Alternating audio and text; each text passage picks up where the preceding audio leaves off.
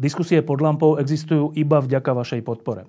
Ak považujete program pod lampou za zmysluplný, pomôže nám už 1 euro za diskusiu. Vopred vám veľmi ďakujeme.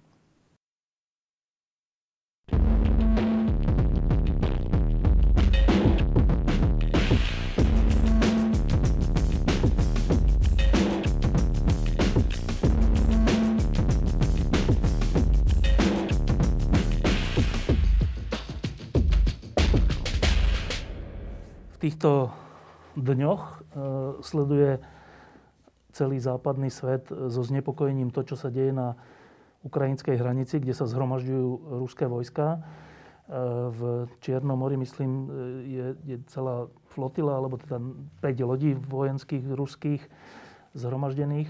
Dobre hovorím, v Čiernom mori.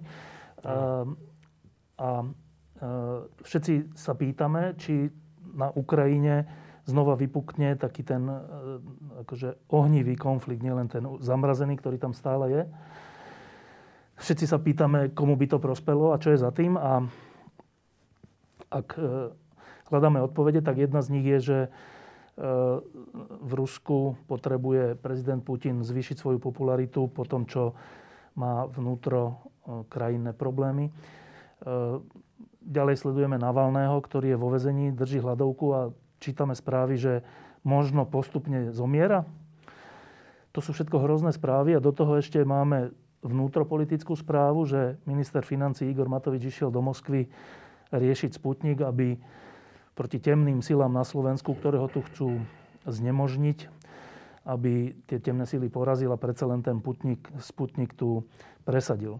No, to všetko je taká, taká až šialená, šialený obraz, šialená predstava. A tak som zavolal človeka, ktorý sa Ruskom a situáciou v Rusku zaoberá dennodenne, vrátane aj Ukrajiny teda, e, Sašo Dulebu, Sašu Dulebu. A teda moja prvá otázka je, že z čoho vyplývajú tie obavy, ktoré sú naozaj veľké? Ja som sa rozprával s viacerými aj diplomatmi, ktorí majú naozaj veľké obavy, čo sa týka rusko-ukrajinského konfliktu. Z čoho vyplývajú tie obavy práve dnes? Je to tak, že naozaj sa niečo chystá? Vylúčiť to nemôže nikto. Ale chcel by som to uviesť na trošku, možno, ak hovoríme o tom zhromažďovaní vojsk pri ukrajinskej hranici, východnej, južnej a severnej, že ono vlastne každý rok, už posledných 5-6 rokov, to už od roku 2015 sa začalo to cvičenie Západ, ktoré... Vždy robia, v tomto období? Vždy v tomto jarnom období. A vlastne robia to spolu Rusi a Bielorusi. Hej.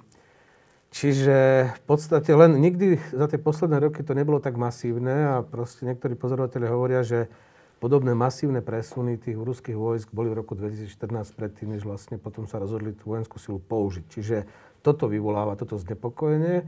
Inak to cvičenie býva takto na jar každý rok. Na druhej strane Rusi argumentujú, však vy máte tiež cvičenie.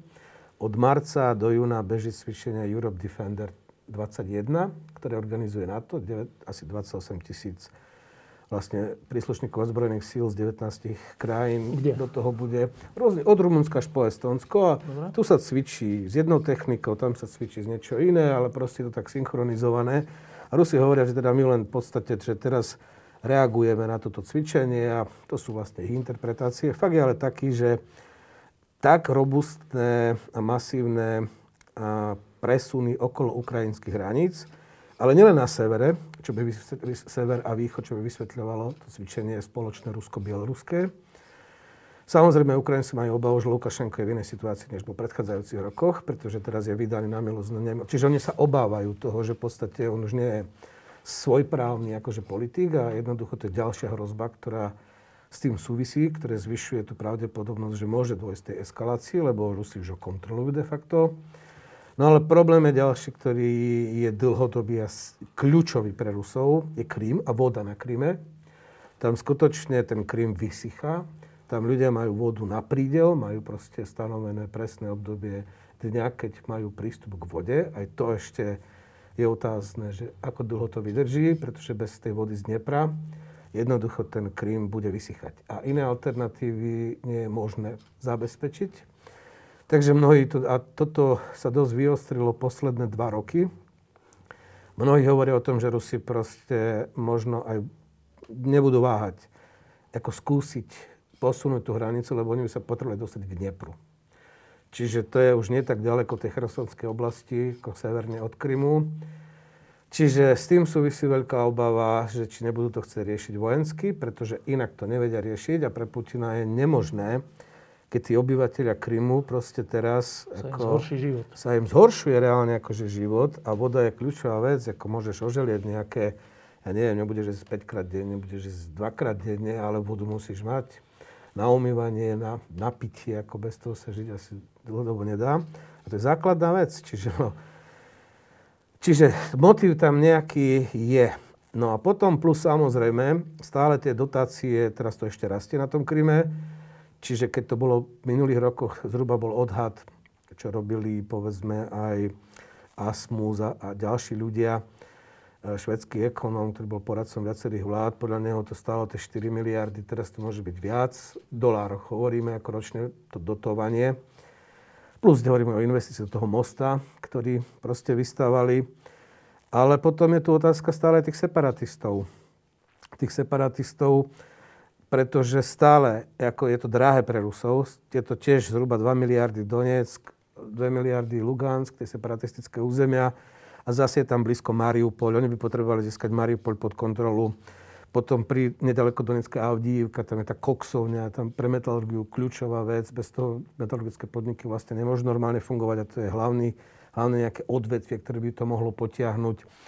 Zase pár 10 kilometrov od severnej hranice, od Luganska hore Lisičansk, kde je jedna z najväčších ukrajinských rafinérií, ktorá patrila Roznefti. Ukrajinská vláda to samozrejme znárodnila. No, čiže jednoducho trošku to porozširovať, ako to územie by sa celkom bodlo aj z hľadiska krátkodobej investície, ktorá by teda znamenala investovať do konfliktu, pokiaľ by bol výťazný. A to znamená minimálne ten vodu riešiť na Kryme, Mariupol, Lisičansk, Avdívka. To sú také strategické body. Kebyže to dosiahnu, tak potom jednoducho si znižia náklady. Čiže tam je aj mo- ekonomický motiv jednoducho za tým. Čiže je to proste nemôžeme veštiť ako z gule, hej, čo, čo bude. Ja pevne verím, teda scenár je taký, že alebo sa to rozchodí, jednoducho nebude z toho nič, je to štrnganie zbraňami, hoci vlastne Šojgu pred pár dňami vyhlásil výnimočný, teda prvý do bojovej pohotovosti všetky ruské jednotky vlastne až po Kamčatku. Na to, o, no, áno, na toto obdobie tohoto Ruský cviči... minister obrany? Áno, ruský minister obrany. Čiže to, to tiež je ďalší, to, čo nebolo po minulé roky. Hej. Čiže je tu pár takých zásadných vecí, čo tu nebolo po minulé roky, ktoré vyvolávajú tieto obavy. A hlavne podobá sa to na ten 14. rok aj s tou informačnou prípravou, pretože znovu tá story s tým... Provokácie. Uh, že uh, ukrajinský... hovoria, že Ukrajinci provokujú. Uh, hej, že Ukrajinci, ukrajinský dron zabil toho chlapčeka, hej, že podobne ako v 14. roku tvrdili, že Ukrajinci ukrižovali chlapčeka na námestí, no. na námestí a neviem čo všetko. Čiže znovu, ako aj z hľadiska informačnej prípravy, ale hlavne pozadí sú tie záujmy, v podstate oni, ak by mali malú víťaznú vojnu, ak by vyriešili vodu pre Krym, ak by vyriešili Mariupol, čo je tiež bohaté, teda bohaté, e, priemyselné mesto, Audívka, Koksovňa, Lisičansk, rafinéria, ako tie separatistické územia by mohli proste jednoducho viac na seba zarábať a menej byť dotované z ruskej štátnej kasy. Takže Jednoducho, tie motívy tam sú, Ukrajinci sa samozrejme, že obávajú. Problém je, ale aj tak si myslím, že za tým všetkým, čo sme svedkami teraz, stojí rozhodnutie Zelenského ešte, myslím, že na konci januára to bolo, keď... Ukrajinského prezidenta? Ukrajinského prezidenta, keď to predniesol na Rade národnej bezpečnosti.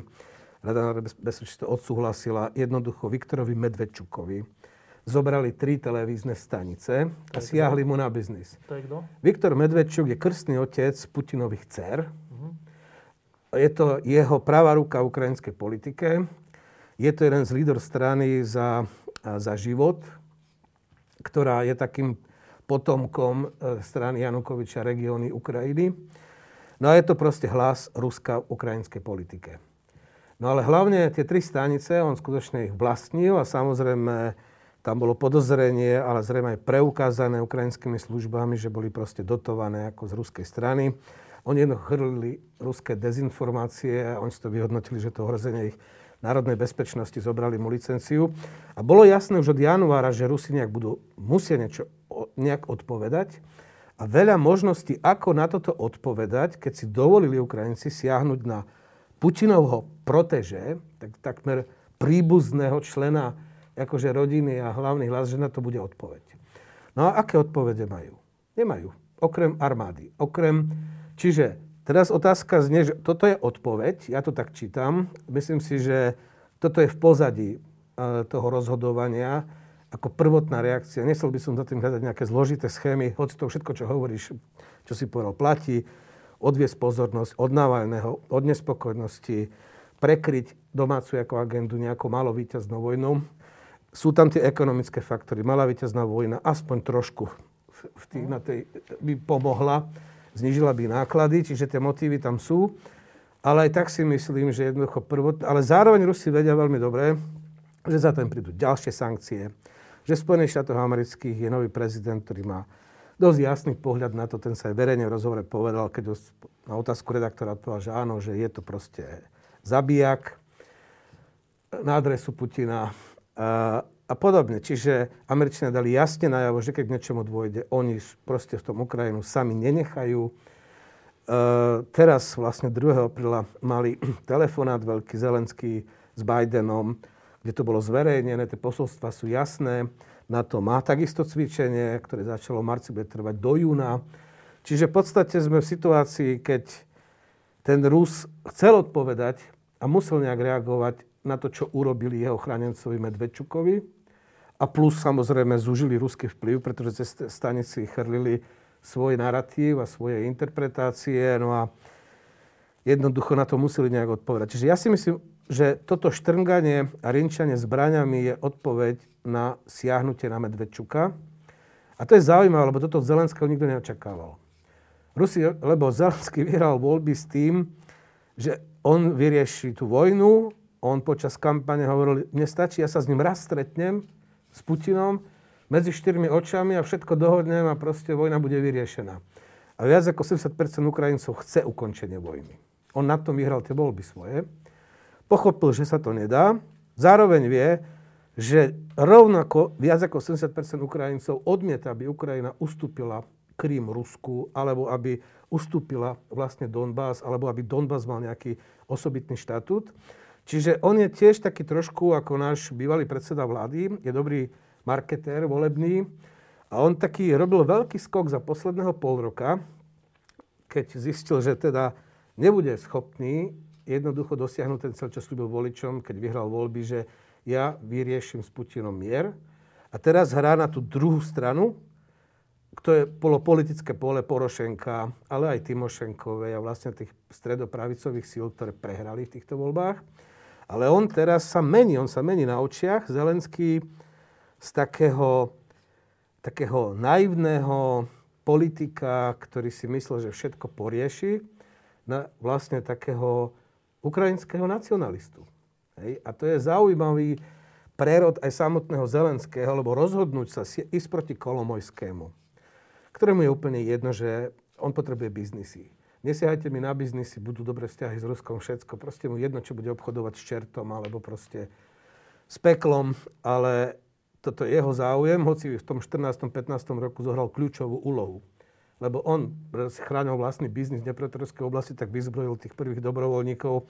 20 tisíc, on z vlastného vrecka vyzbrojil 20 tisíc dobrovoľníkov, ktorí šli bojovať proti tým kva- zeleným mužičkom tedy. Hej? Čiže Samozrejme, tie zásluhy na tom všetkom vlastne má, len stále jednoducho on má problém Spojených štátov amerických, neho žaloba, že vlastne vytuneloval privát banku, že robil, korumpoval amerických úradníkov Spojených štátov amerických.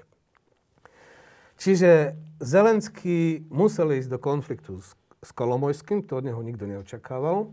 Zaplatil to za to veľkú cenu politickú, pretože tá strana sa mu tam začína scvrkávať, mal pohodlnú väčšinu ale vlastne ten Kolomojský Achmetov a ďalší mu to vedeli rozfragmentovať, takže v podstate tam len, len, že drží teraz takú situatívnu väčšinu. A on sa posunul z takých tých, on je sám z Dnepropetrovska tiež, však on je vlastne Žid, on sa k tomu hrdo hlási, ruskojazyčný akože Žid, a teraz sa z neho stáva, z ruskojazyčného žíra sa stáva banderovec. Hej, to je proste schéma, ktorú nevymyslíš, ako nevymyslíš pre čierno-bielé videnie sveta, ktoré nám tu ponúkajú ako ruský narratív. Zelenský tam do toho oni sú z neho stratení, pretože už nevedia, kde, ho, kde ho zaradiť. Dobre, tak e, teraz som ťa neprerušoval asi 10 minút, ale to kvôli tomu, aby ten obrazok bol celý. No a teraz ten obrazok, ktorý si namaloval, tak pár otázok k nemu. Tak prvá obava. E, to, že hrozí nejaká ďalšia vojna, by mohlo vyplývať aj z toho, že samotní ukrajinskí predstavitelia majú silné vyhlásenia, ktoré a teda komunikujú obavu z toho, že by sa to mohlo stať. Dnes či včera bol telefonát e, Merkelovej s Putinom, ktorí o tom hovorili. Čiže asi by nehovorili o nejakom bežnom cvičení, predpokladám. E, mimochodom, správa z tohto telefonátu je, že obaja e, teda vyjadrili znepokojenie. Fakt mňa zaujímalo, že nad čím jeden a nad čím druhý. Ale dobre, to nechajme bokom. A teraz tá, tá, tá základná otázka. Rusko pod Putinom nie veľmi si váži ľudský život a na to je milión dôkazov a milión, a Navalny je len posledný z nich. Situácii, keď nejaký štát si neváži veľmi život ani vlastných občanov, tak nebude, alebo menej bude váhať začať vojnu, ak by mu to niečo prinieslo. A teda to je tá otázka, že dobre, ty hovoríš, že však ale sankcie by prišli, možno Nord Stream 2 by bolo ohrozené a všeličo by bolo ohrozené. Ale je to tak, že v tejto situácii Putinovi záleží na nejakých peniazoch? na nejakých sankciách?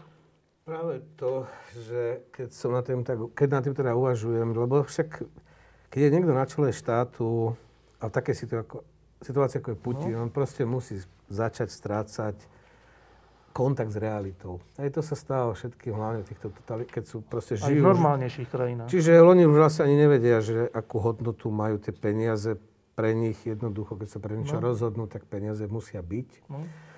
Takže s tým súhlasím, je to veľmi dobrý postreh a je to niečo nové, čo tu povedzme ešte nebolo, pretože povedzme, dobre, v tom 14. roku bola revolúcia na Ukrajine, začali sa procesy, tlačili na ňo aj tí jastraby domáci, rozhodol sa, že dobre, ideme do toho, Krym je náš a proste vždy bol ruský a takéto proste veci, ruský svet. Teraz to už nefunguje. Teraz si myslím, a ľudia, ktorí sú koloniál, si tiež dobre vedomujú, že to už ten, ak začnú nejakú vojnu, aj keď bude nejaká byťazná, aj keď prinesú cez vojnu akože to, čo by Rusi možno najviac vnímali, vodu na Krym. Hej, lebo toto je absolútne kľud, tam zlyháva okupačná správa, tak by som povedal, tí ľudia, ktorí tam žijú, oni vidia, že základnú vec, ako je voda, vlastne nemajú a táto krajina alebo tento okupant im to nevie dodať. Čiže aj keby to vyriešili tou vojnou? Čiže toto by bolo akože niečo, čo si myslím, že by aj možno väčšina Rusov povedala, že super. To, že si znižia náklady na dotovanie tých separatistických režimov, kebyže obsadia Mariupol a neviem, Lisičansk, to aj tak tie firmy by trebalo rozbehnúť, oni sú tam zničené, no. ako nefungujú, to sú ďalšie. Čiže to je na dlhé lakte. A potom ale druhá vec, potom Navalnom. Lebo ako v tej spoločnosti ruskej takisto prebiehajú procesy a keď si pozrieme ako na tie dlhodobejšie trendy, stále väčšia časť Rusov je pripravená alebo chce zmenu toho režimu. Môžeme hovoriť, je pripravená ísť, takto z zmenu režimu asi neúplne presne, je pripravená ísť verejne protestovať za svoje politické práva, to znamená za právo kritizovať vládu, slobodne si voliť ako svojich zástupcov. Čiže, a toto rastie. Len toto hovoríme už 20 rokov. No, len uh, pozri sa, keď to bolo ešte... Tak možno to 20 rokov rastie pomaly, ale, to neviem. Uh, takto. Putin vyriešil problémy Jelcinovho Ruska. Jelcin dostal Rusko do bankrotu. Štát finančne zbankrotoval v auguste 1998. Zachránila ich vlastne požička ako z Medzinárodného menného fondu, dostali 10 miliard. Začalo sa to zviechať. Putin sa v roku 2000 stal človekom poriadku. Uh, proste, ale, ale vtedy mal obrovské šťastie celé Rusko. S tým začali prudko rásť ceny ropy. Keď v 90. rokoch priemerná cena bola nejakých 25 ba, bar, dolárov za barel, tá vyrástla v roku 2000, išla hore, hore, 2007 147. Rozumiem, ale počkaj. Čiže on, on bol pre Rusov a je pre Záchranca. Rusov záchranca ale reálne oni zbohatli, oni vyplatili všetky dlhy. Na tej rope a plyne teda. Na, áno, hlavne na rope a zemnom plyne, že tá cena išla prudko hore. Dobre. Hej. On reálne zvyšil, ja som si pozeral štatistické dáta 2000-2013, šestnásobne výdaje vo verejnej správe. Vrátanie platov, dôchodkov, čiže ako Rusi porovnanie s tým, čo to bolo za Jelcina, pre nich to bolo akože proste fakt, že spása. A chcem zopakovať, že ono, keby tam aj boli teraz voľby, on ich vyhrá ešte. Stále si myslím, že by ich vyhral. Keby tam boli čestné, spravodlivé voľby, dnes manipulované, to, čo tam robia, lebo to už len také cvičenie.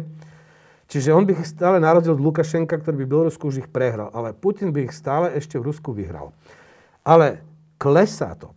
Keď jeho tá podpora po, teda pred Krímom, ešte keď bolo dobre, pred, po finančne, pred finančnou krízou bola tých 86%, potom išla dole finančná kríza, ale sanovali si sami banky a tak ďalej, lebo mali úspory, to všetko, tak vlastne znovu to klesalo. Po Kríme, Krím to znovu vyhodil hore na 86. Teraz po tých protestoch, to boli ale posledné, čo som videl, to bolo teda po tom poslednom januárovom proteste, začiatkom februára 53%. Čiže ide to dole a zároveň, keď sa pýtali ľudí, či ste pripravení ísť protestovať verejne do ulic za svoje politické práva, tak takáto pripravenosť bola 27% ešte pred protestami v roku 2019, po nich vyrastla na 30%. Nemáme ešte zatiaľ, aspoň ja som nevidel ako novšie výskumy, ale asi dovolím tvrdiť, že to bude viac ako 30 Čo je teda na ruské pomery veľmi veľa, nie? To už je veľmi veľa, ale hlavne pri tom, keď klesa tá dôvera voči nemu a zároveň rastie pripravenosť ísť do ulic. Dobre, a teraz, ako s tým súvisí celé to dianie od, od pokusu o zabitie e, Navalného až po dnešnú, e, dnešné jeho internovanie vo vezení a o, o jeho, a jeho hľadovku. Naozaj je Navalný vnímaný tým režimom ako úhlavný nepriateľ, ako ten, kto by, kto by mohol ten režim zmeniť? Áno, myslím si to, pretože Navalny siahol na to, čo doteraz nikto nebol schopný urobiť, na, voli, na voľby. On prišiel so systémom vlastne smart volieb. On jediný z tej ruskej opozície skutočne založil po celom Rusku svoje organizácie, fond na boj s korupciou.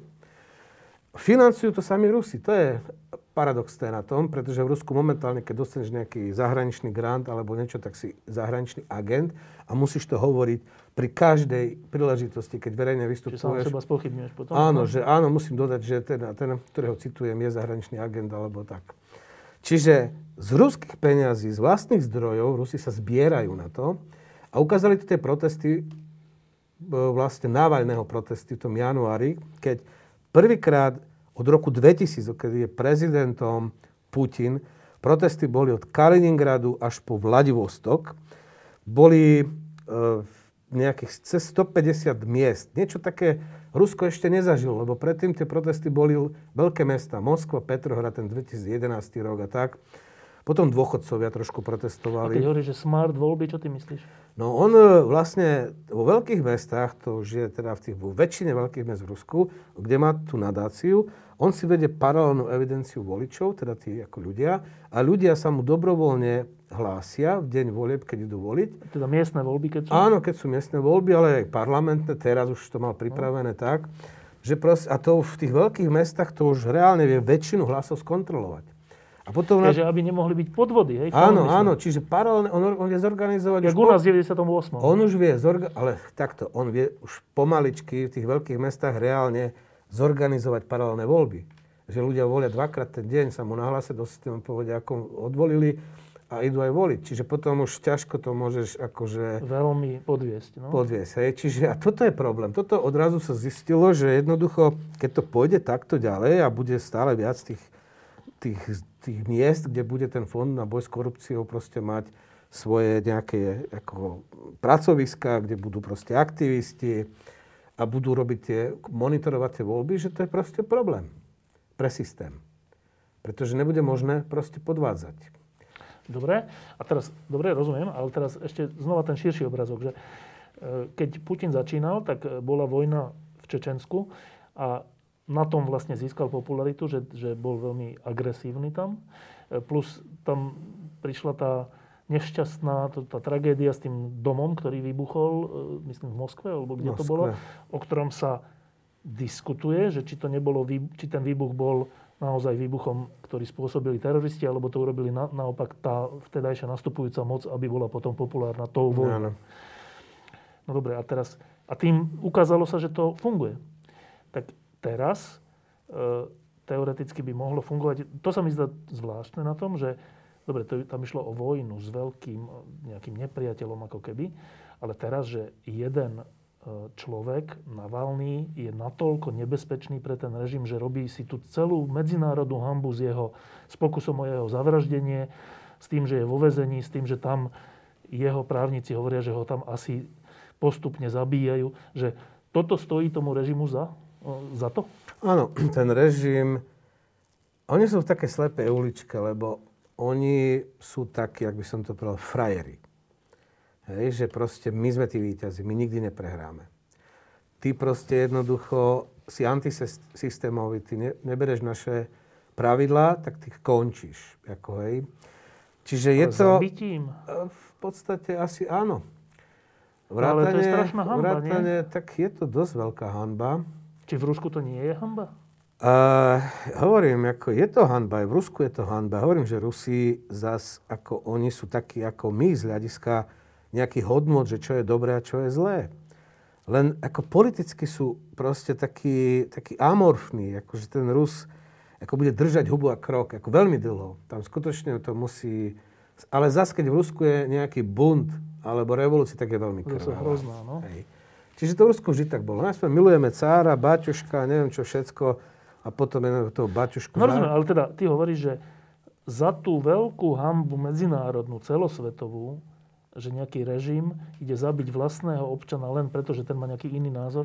Že, že to im za to stojí? Uh, pokiaľ, keďže ide o udržanie moci a keďže ten človek reálne ohrozuje fungovanie systému tým, že vlastne zničí jeho legitimitu, lebo všetky tie aktivity Navalného, každý musí mať legitimitu. Či si ju vynúčiš strachom, alebo ju máš uh, voči niečomu z hľadiska presvedčenia sú takí aj takí, ale ty musíš byť legitímny. To je jedno, či si diktátor alebo demokrat. Politika bez legitimity nefunguje, je neudržateľná dlhodobo. A Navalny, a keďže oni to majú nastavené ten systém tak, že reprodukuje legitimitu cez kvázi voľby a potom ukážu, že to sú blbosti, tuto pár, vy tu kričíte nejaká opozícia, pozrite sa, voľby ukázali, my sme všetko vyhrali. No a Navalny siahol na toto. Hej, takže proste ako je nebezpečný, pretože on im znemožňuje reprodukovať legitimitu tak, ako oni sú zvyknutí, no tak proste potom ho treba ako poriešiť. Zaujímavé na tom je, že, že vždy, vždy, keď sa toto hovorilo zo západu, povedzme, že zo, zo strany slobodných krajín, že, že Rusko postupuje voči nejakému aktivistovi, novinárovi, televízii alebo niečomu e, brutálne a tak, tak oni hovorili, že čo, že nám, nás to nezaujíma, že to sú, to sú bezvýznamní ľudia, bezvýznamný novinár, bezvýznamný politik. A potom príde to, že Nemcov je zabitý. A potom príde to, že um, Politkovská sa volala? Ano. Je zabitá. A potom príde to, že Navalny je skoro zabitý. Že ako keby to ukazovalo, mne to sk- naopak ukazuje, že úplne, že slabosť toho režimu, že kvôli jednotlivcovi sú schopní, že sa boja jednotlivcov. No, e, schopných jednotlivcov, pretože Navalny sa líši od tej intelektuálnej opozície, ktorá tam samozrejme je, že on robí politickú prácu. Ako tam, e, ja neviem, Jabloko, ten Javlinský, tak v podstate to už sú také prorežimné, on si, sa tvária, že teraz sú nejaká alternatíva, ale ľudia už im nedôverujú, pretože sú prorežimní jednoducho. Hej. Čiže oni sú súčasťou systému. To je taká tá fejková opozícia, ktorú vymyslel Surkov, že teda akože urobíme ten systém tak, že my si sami, my, my budeme vládnuť a budeme mať svoju opozíciu. A, a budeme mať no. svoju opozíciu. To tak funguje a tak to je, funguje. Z tohto, sa, z tohto sa Javlinský vymyká? Uh, Javlinský sa čiastočne vymyká, ale on už podstate je súčasťou, kvázi, má tam pár poslancov, ale tá strana už je proste odpísaná. A potom, aké stanovisko zaujal po tých protestoch, že teda nerobte protesty, sústrete sa na voľby, to bolo také, také to prorežimné. Lebo že údajne, údajne to je taká hra na to, že to nie je jednoliatý režim, že je tam nejaké umiernené krídlo, ktoré už hľadá náhradu Putinovi. Hej, boli aj také legendy o tom, že aj to video o tom jeho paláci a tak ďalej, že to všetko, tie informácie, ktoré tam Navalny zverejnil v tom videu, že mu spustili proste ľudia, ktorí už sa chcú zbaviť ako Putina, čiže sú tam kuchyni, čiže ho len využili ako nástroj. Čomu neveríš? No, ako, ale to sa nedá vylúčiť. Ono, to sa nedá, to sa nedá vylúčiť. Ako nevieme to potvrdiť, ale vieme si to predstaviť. Ako ja som tam nebol, ja to s nimi nežijem, ja sa s nimi nerozprávam, či je to tak alebo nie. Ale takisto ako uvažujeme o tom, že nejaká malá vojna mu pomôže prekryť domáce problémy, tak súhlasím. Dobre, ale faktom Platí je... aj toto, že môžeme toto pripustiť. Dobre, ale faktom je, že na, na rozdiel od Javlinského, ktorého sa zavraždiť nepokúsili, tak aj No pretože on nerobí reálnu, oni všetci títo ľudia, alebo politici, oni nerobili reálnu politickú prácu. Navalny jazdil po Rusku a tam je čo jazdiť. Ak chceš no. obísť akože celé Rusko a založiť vo viac ako 200 mestách ako proste nadáciu, financovať, spravovať ju, učiť ich, ako robiť tie to smart election. Starať, no? Čiže baviť sa s tými ľuďmi, on to, ako toto chce mať obrovskú energiu. Čiže, a to je človek, ktorý siahol proste na citlivú Dobre, rozumiem. Čiže keď sa na to pozeráme my na, zo Slovenska a pozeráme sa teda jednak na tie ruské pokušenia, čo sa týka Ukrajiny a keď sa pozeráme na Navalného, tak e, čo máme vidieť? Lebo všelikto nám všeličo o tom hovorí. Ale tvoja rada je, že čo máme teraz vidieť?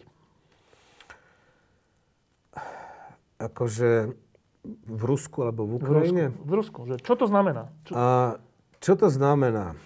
znamená to, že s Rusmi sa proste, z, Rusi sami s Rusmi hrajú zlú hru.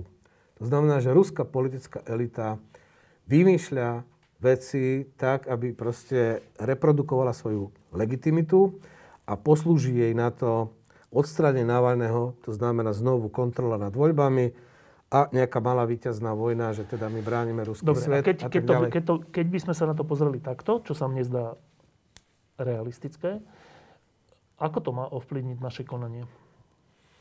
No to, čo robia Rusi, jednoducho ohrozuje všetkých, pretože zahrávať sa s vojnou v Európe, tak jednoducho to je ohrozenie bezpečnosti pre všetkých. Ak tam, nedaj Bože, dôjde k nejakému väčšiemu konfliktu, tak jednoducho znovu e, tých Ukrajincov tu máme dosť v pohode, oni sú integrovaní, to vidíš aj na ulici, že častejšie stretávaš alebo Ukrajinčinu, alebo ruštinu v Bratislave. Toto tu nebolo ešte vlastne pred tým 14. rokom. Ale nedaj Bože, a to treba povedať, že Ukrajina zvládla. Tam išlo vlastne niekoľko 300 tisíc ľudí, ktorí museli, teda utiekli z tých zón konfliktu aj z Krymu, nejakých 30 ostatní z toho, z toho Donbasu, že väčšinu zostali na, zostali na Ukrajine a nejakých pár tisíc, 10 tisíc proste išlo ďalej. Ale ak tam sa znovu zopakuje nejaká vojna, vo väčšom formáte, tak tu máme problém s utečencami. Tak sme my pripravení prijať teraz niekoľko desať tisíc ľudí, ktorí budú utekať z, z e, zóny konfliktu a proste poskytnúť im tu ako základný servis. Čiže je to problém tak či tak. Na druhej strane, kríza na Ukrajine, vojna medzi Ruskom a Ukrajinou vlastne zužuje trh. To znamená, že tí podnikatelia od nás nemôžu tam robiť akože biznisy, budú platiť menšie dane Čiže znovu menej peňazí pre nás. Tá vojna nám neprináša nič. A plus nehovorím o bezpečnosti, doslova, že tvrdej vojenskej bezpečnosti. To znamená, že my jednoducho tých 12 tisíc vojakov, čo máme momentálne kapacity vojenskej, je otázka, že či toto je to, čo nám môže reálne pomôcť v prípade teda, že jednoducho bez na to by sme boli úplne vydaní na pospas jednoducho tomu, kto má viac zbraní, viac vojakov a tak ďalej. Takže to je taká aj zodpovednosť naša k našej vlastnej bezpečnosti, lebo to nemôžeme proste podceňovať. Hej? Je to susedná krajina a jednoducho, keď bude mať problém tá susedná krajina, budeme ho mať aj my. Ekonomicky, no, politicky, bezpečnosti. To, je, to, čo si povedal, sú, sú veci, ktoré sa týkajú našej bezpečnosti, našeho, nášho možno aj pohodlia, keby tu prišlo viac utečencov z Ukrajiny, e, našich financií. Ale e, ešte to má iný rozmer. Z okolností dnes mal slovenský minister zahraničných vecí Ivan Korčok e, takú tlačovku a vyjadrenie k tomu, že on pripomína, že naša, naša zahraničná politika, kým bude on minister zahraničných vecí, sa bude starať aj o to, aby ľudské práva a právny štát boli rešpektované aj inde, než len na Slovensku. A to je trocha návrat k tomu havlovskému poňatiu zahraničnej politiky, ktorá ne, ne, nerieši iba svoje peniaze a svoje pohodlie, ale rieši aj to, čo riešili západné krajiny, keď my sme žili v komunizme. A veľmi nám tým pomohli. No a teraz to je tá otázka, že my sme malá krajina v porovnaní s Ruskom, ale sme členský štát Európskej únie a máme nejaký hlas. E, to znie tak naivne, ale podľa mňa je to úplne že správna otázka, že čo my môžeme dnes urobiť pre Navalného a čo môžeme dnes urobiť pre Ukrajinu? Čo môžeme robiť pre Navalného? Ja si myslím, že stále napríklad on sám navrhol zoznam ľudí, ktorí by podľa neho mali byť na sankčnom režime Európskej únie, ktorí majú majetky, ktorí sú súčasťou toho Putinovho režimu, ktorí majú majetky na území Európskej únie a stále nie sú. Čiže minimálne mali by sme akože vypočuť jeho prozbu a rozšíriť ten sankčný zoznam od tých kľúčových zásobcov Putinovho režimu, o ktorých on je presvedčený, že to je tá, chr- tá niečo, kosť, chrbticová kosť toho. Môžeme niečo urobiť preto, môžeme, aby ako prežil? Ako... Môžeme robiť len sankcie. V podstate, ako čo iné môžeme, môžeme poslať výsadok vojenský, alebo ako by ho oslobodil, to je proste nonsense. Neviem, ja sa pýtam, čo môžeme urobiť, aby tento človek nezomrel? tlačiť na režim, aby jednoducho podmienky, nielenže, nielenže proste podmienky, v akých on v tom väzení ale by ho proste prepustili, veď on jednoducho podľa rozhodnutia Európskeho súdu pre ľudské práva, on to, za čo je odsudený, vlastne to nie je trestný čin. Takže on je vlastne úplne nepravoplatne odsudený. Čiže toto je problém. Toto by sme mali ako jednoducho... Kto to má robiť? Máme tu Radu Európy, máme tu e, výbor ministrov, pretože vlastne výbor ministrov by mal vymáhať plnenie rozsudkov Európskeho súdu pre ľudské práva. Čiže a pritom tam neplatí koncenzus, tam sa hlasuje, tuším, dvojtretinovou, ak sa nemýlim, dvojtretinovou väčšinou o takýchto veciach, čiže máme členské krajiny Rady Európy, tak náš pán minister iniciuje, nech to položí na stôl, vylúčme Rusko z Rady Európy. Ak nebudú plniť a vlastne, ak porušujú rozhodnutia Európskeho súdu pre ľudské práva, a to je príklad Navalného. Lebo v 17. roku Európsky súd už raz rozhodol, že v podstate je to nezmysel, to nie je žiadny trestný čin. Za to, za čo je teraz vlastne odsudený. Čiže napriek tomu, že sme relatívne malá krajina, ty tvrdíš, že aspoň niečo preto, aby tento odvážny človek prežil, môžeme urobiť? No určite môžeme. Rada Európy, to je prvá vec. Európska únia rozšíriť zoznam sankciovaných osôb podľa toho, čo ten Navalny už dávno odporúčal, on urobil taký zoznam osôb, že toto týmto ľuďom sa ani na majetky. Toto je tá proste peta, tá chrbtica toho Putinovho režimu a toto pocítia. No tak to urobme. Akože, ako vojensky zasiahnuť môžeme? môžeme? Asi nie. Hej. Čo my môžeme urobiť? Nord Stream 2? Tak už to neriežme ten Nord Stream 2. Keď je to proste takýto proste záujem Rusov, ako predávajú viac plynu, viac zarábať a potom vlastne využívať tie peniaze na vojenské cvičenia, na, proste boj s vnútornou touto, tak potom stopníme ten biznis. Je to reálne? Je to otázka pre Nemcov, pretože väčšina, tak je to pol na pol, ale vlastne Nemci majú proste, prečo sú takí, ako Nemcov tiež treba chápať. Oni zase majú iné zmyšľanie o tej zahraničnej politike a inak vidia to Rusko. Ostpolitik Nemecka začínala ešte koncom 60. rokov, keď bolo ďaleko zjednotenie Nemecka. Nemci vedeli, že keď sú zjednotiť Nemecko, musia zjednotiť Európu. A tomu podriadili všetko. To, že bola, bolo po karibskej kríze a Rusie a teraz Sovieti a Američania začali rokovania o tej proti, ABM Treaty, Antiballistic Missile, Missile Treaty, uh, teda protiraketovej zmluve, zmluve, čiže bol základ vlastne tých vzťahov v 70. rokoch, 80. rokoch, keď sa to uvoľnilo, vznikol Helsinský proces, KBSE, kde vlastne vďaka tomu vznikla Charta 77 a proste ďalšie veci. Ale to základ bol tej nemeckej, ako Hans-Dietrich Genscher povedal geniálnu vec, obchodujme so zeleninou, s ovocím, s hocičím, lebo my tým obchodom zmeníme toho partnera. Čiže on bol za, to je ten pragmatický prístup, že bav sa s tým partnerom, ako rob biznis s tým partnerom. To je nemecká politika. Áno, ale teraz je troška iná situácia v tom, čo ty hovoríš sám. Áno, dobre, ale robíš, s tým, robíš s ním biznis Nord Stream 2 a on tie peniaze použije na, proti vlastným vnútorným no, ale, ale aj Nemec má problém, pretože vlastne sa rozhodli vypnúť jadrové e, reaktory.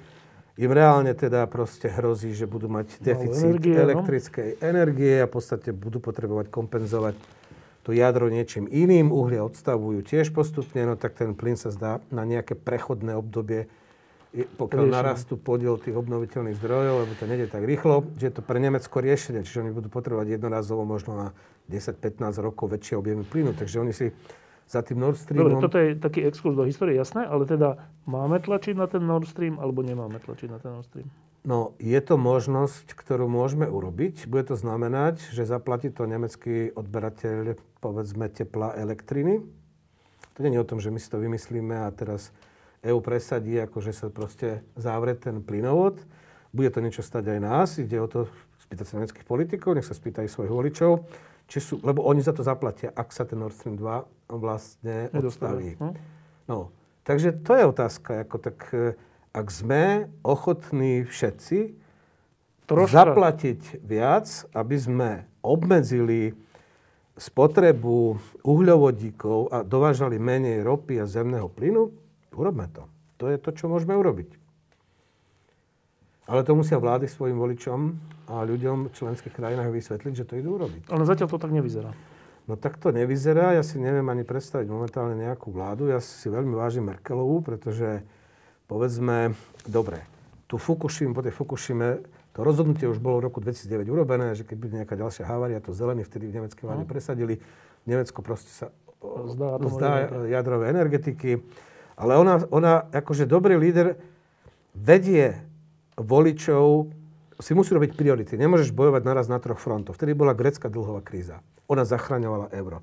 Ona zachraňovala vlastne euro v Nemecku, Nemecku, Európsku úniu. A toto nechala tak, že dobre, bolo to rozhodnutie, ktoré má také dôsledky, že vlastne prechodne budú ešte viac závislí no, Rusku, no. vlastne od toho Rusa. Hej? No. Ale ona riešila vtedy dlhovú krízu a podľa mňa to bola priorita.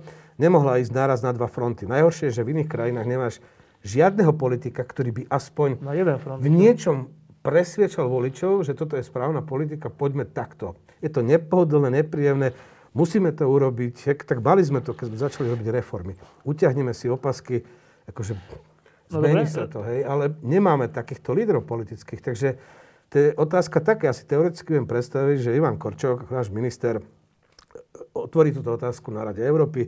Vylúčme Rusko z Rady Európy proste porušujú, to je jedna z základných konvencií Rady Európy v ľudských právach.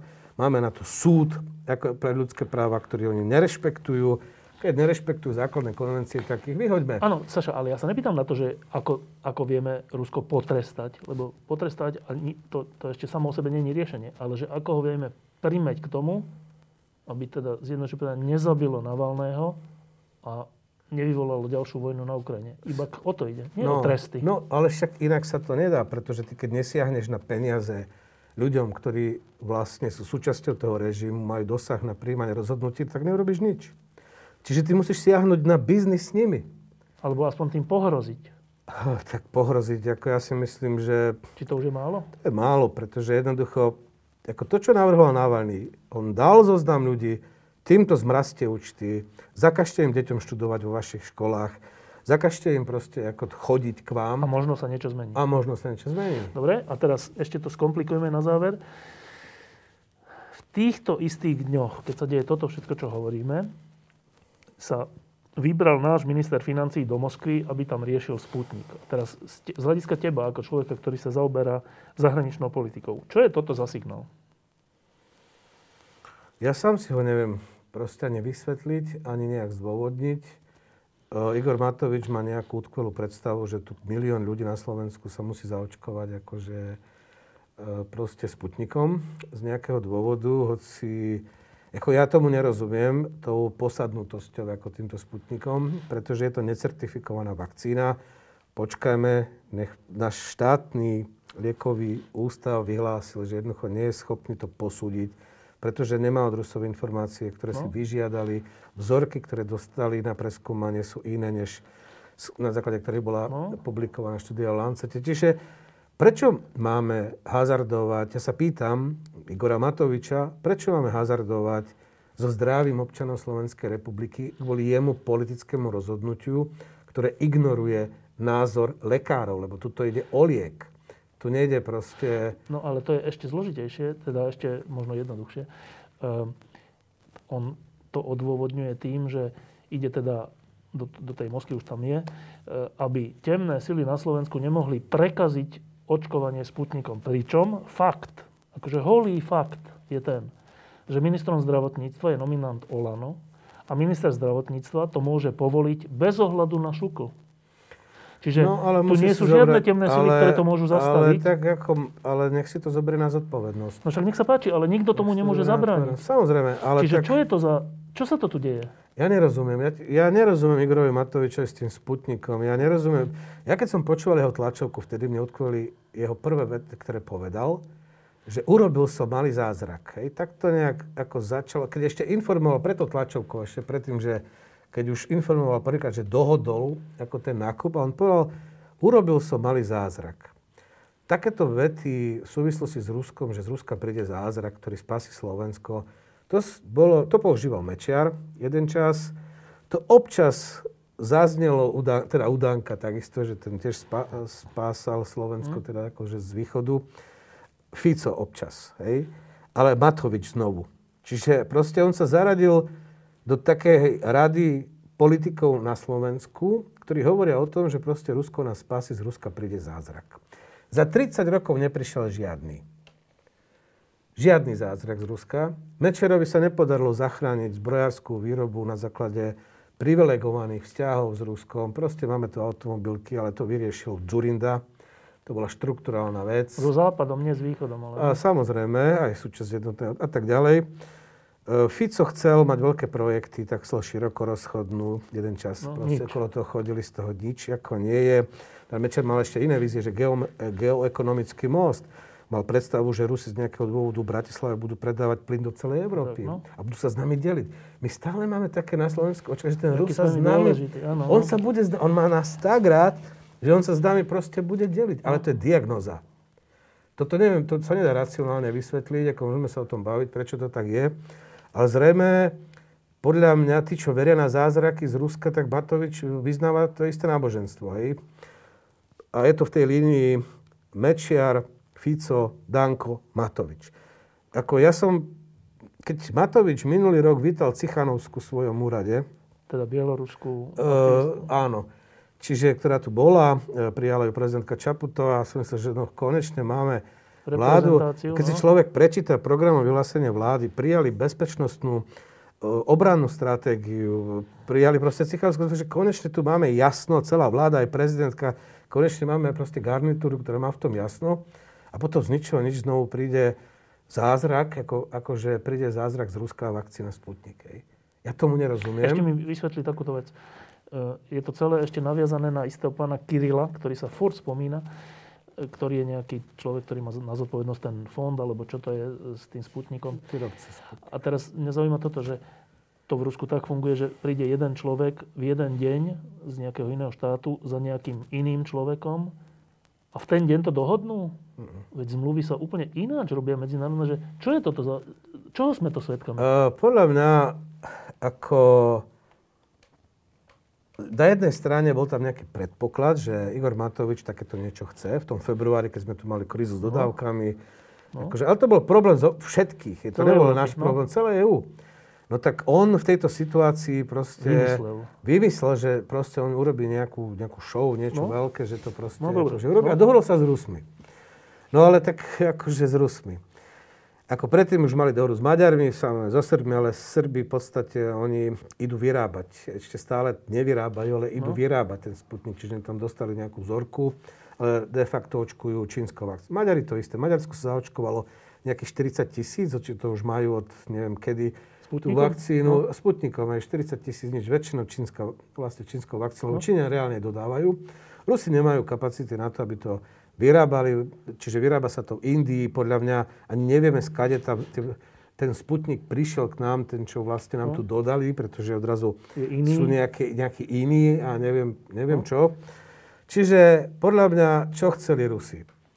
Spochybniť EMU, liekovú agentúru Európsku. Európsku, pretože máme nejakú dohodu, že dobre, máme spoločné postupy dohodnuté. Oni potrebujú spochybniť Hoci inštitúcie, spoločné inštitúcie, pretože to je niečo, čo kde sú oni stratení. Oni sú v tejto Európe stratení, lebo nie sú jej súčasťou.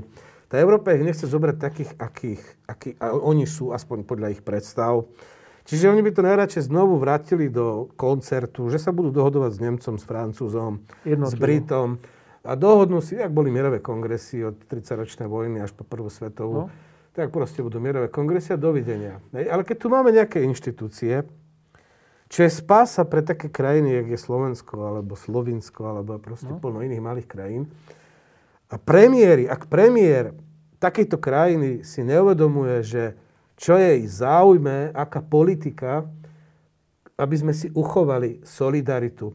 Tak Nemec a Francúz, keby sa nás vykašľali, tak už sú dávno tam, kde je Izrael, Spojené štáty americké. Čo očkovania. Keby si to riešili, dvo- nie, oni, bohatí a veľkí, idú s nami spolu, aby my sme sa dostali k vakcínám. Keby my sme si mali vybavovať vakcínu sami, tak si ju podľa mňa doteraz ju ešte ani no. poriadne nemáme. Dokonca naše chyby riešia, keď nám teraz dajú 600 tisíc Pfizer. teraz akože ešte, ako, a v tejto situácii, keď sa premiéry všetkých krajín minulý rok a Matovič tam bol, na, te, na tom samite dohodli, že ideme cez Európsku komisiu riešiť no. vakcíny, tak on to tam dohodne a potom odrazu ho napadne niečo, že on tu potrebuje zázrak z Ruska, ako ukázať. Čiže podľa mňa to je... No ale vráťme sa k tomu dnešku že jeden človek z hodok minister financí, ktorý to ani nemá na starosti, ide s iným človekom Je to v Moskve. úplne choré. A prečo, tam vlastne vyrieši? prečo Matovič má riešiť vakcínu, keď už ako máme minister zdravotníctva, akože máme nového predsedu vlády, no. ako, tak prečo to rieši minister financí? Čo no, nemá iné... Pro... No neviem. Podľa mňa to je pre neho nejaký osobný komplex, ktorý on si potrebuje dokázať. Ja tu aj tak to dotiahnem. Ale čo dotiahne? On chce ukázať, že vlastne to bolo nespravodlivé, že ho odvolali z toho postu. Rozumiem, ale čo tým rokovaním v Moskve dosiahne?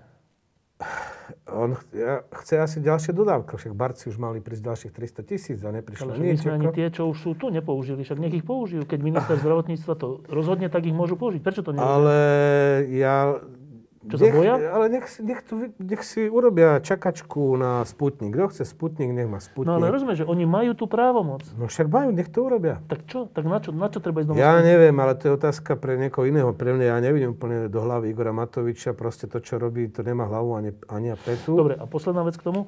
Z hľadiska zahraničného smerovania alebo nejakých, nejakých spojeneckých väzieb alebo nejakej lojality Slovenska. E, je táto návšteva e, negatívna?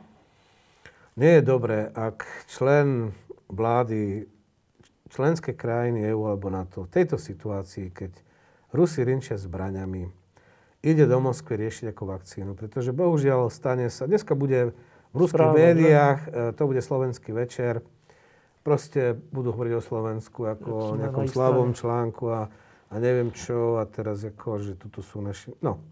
Proste budeme tu mať, ako neviem, on nič neporieši, on neporieši, nerieši otázku zdravia, záujmu akože občanov, on poškodzuje verejný záujem Slovenskej republiky ako minimálne z dlhodobého hľadiska, ktoré podľa mňa on ani nie je schopný vnímať.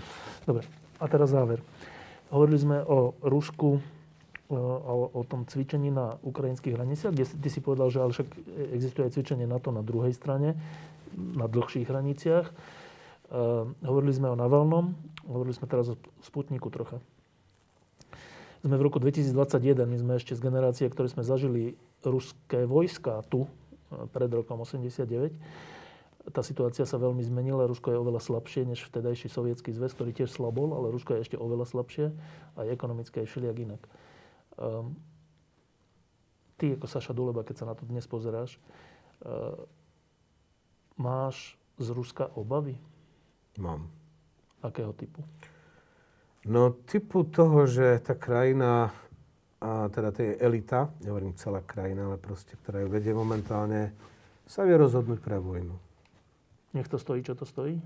V podstate áno, im to je jedno. Čiže pokiaľ ich predstava o ich mieste, o ich záujmoch, ak si nie je rešpektovaná, nie je naplnená, nemôžu si prekrajovať ako hranice iných krajín, tým, že sa, hovorím, ten líder sa ako keby stále viac odtrhával tej reality. To je objektívne. Čiže z takéhoto Ruska, kde sa takto voluntaristicky môže rozhodnúť úzka skupina ľudí o tom, že použije armádu, ktorá je stále v Európe ešte najväčšia, To znamená, čo sa týka počtu a armádu, ktorá má jadrové zbranie, no tak jasné, že vám obaví. No ale ako nemáme na výber, musíme si byť pripravení na obranu a nesmieme ju proste podceňovať a nesmieme robiť také veci, ako robí náš terajší minister financí, že proste im ešte v tom nahrávame. Toto považujem za dosť nezodpovedné, krátko, takže nehodné správanie, správanie nehodné člena vlády Slovenskej republiky. Saša Duleba, ďakujem, že si prišiel. Ďakujem za pozvanie. A ešte jedna vec, e, to tak zaniklo trocha, ale e, v Rusku si Putin urobil taký, neviem, či zákon, či ústavnú zmenu, že môže kandidovať až do akého roku môže byť teda prezident? 2036. To je, že ďalších 15 rokov, že to tiež koľko on má rokov? No už to bude pod 70 nejak tak. No, že iba krátko to komentuj, že čo to je, že mám 70 rokov a vytvorím, vytvorím si ústavnú zmenu, aby som mohol byť nie, že... Koľko by bol spolu už prezidentom? No v roku 2000 a 4 roky mal prestávku, lebo bol Medvedev. 35 rokov by bol prezident. Áno, to je dlhšie. Že čo to je toto? No to je... Ale Putin je o systéme. Čiže tam nejde len o jeho, pretože je ťažké v takomto systéme, ktorý je upnutý na jednu osobu, zmeniť tú osobu, lebo sa rozrúca systém. Hej. Takže jednoducho to je to riziko tých diktátorských režimov alebo autoritárnych režimov, keď majú jedno úzke centrum. Demokracia, dobre, môžeš ponadávať, o 4 roky si môžeš zvoliť ako novú vládu, čiže ono sa to proste mení, ako, hej, a obmienia sa. Nenásilne. Nenásilne, máš voľby a proste zmeníš, zmeníš sa moc. Tam je to nepredstaviteľné.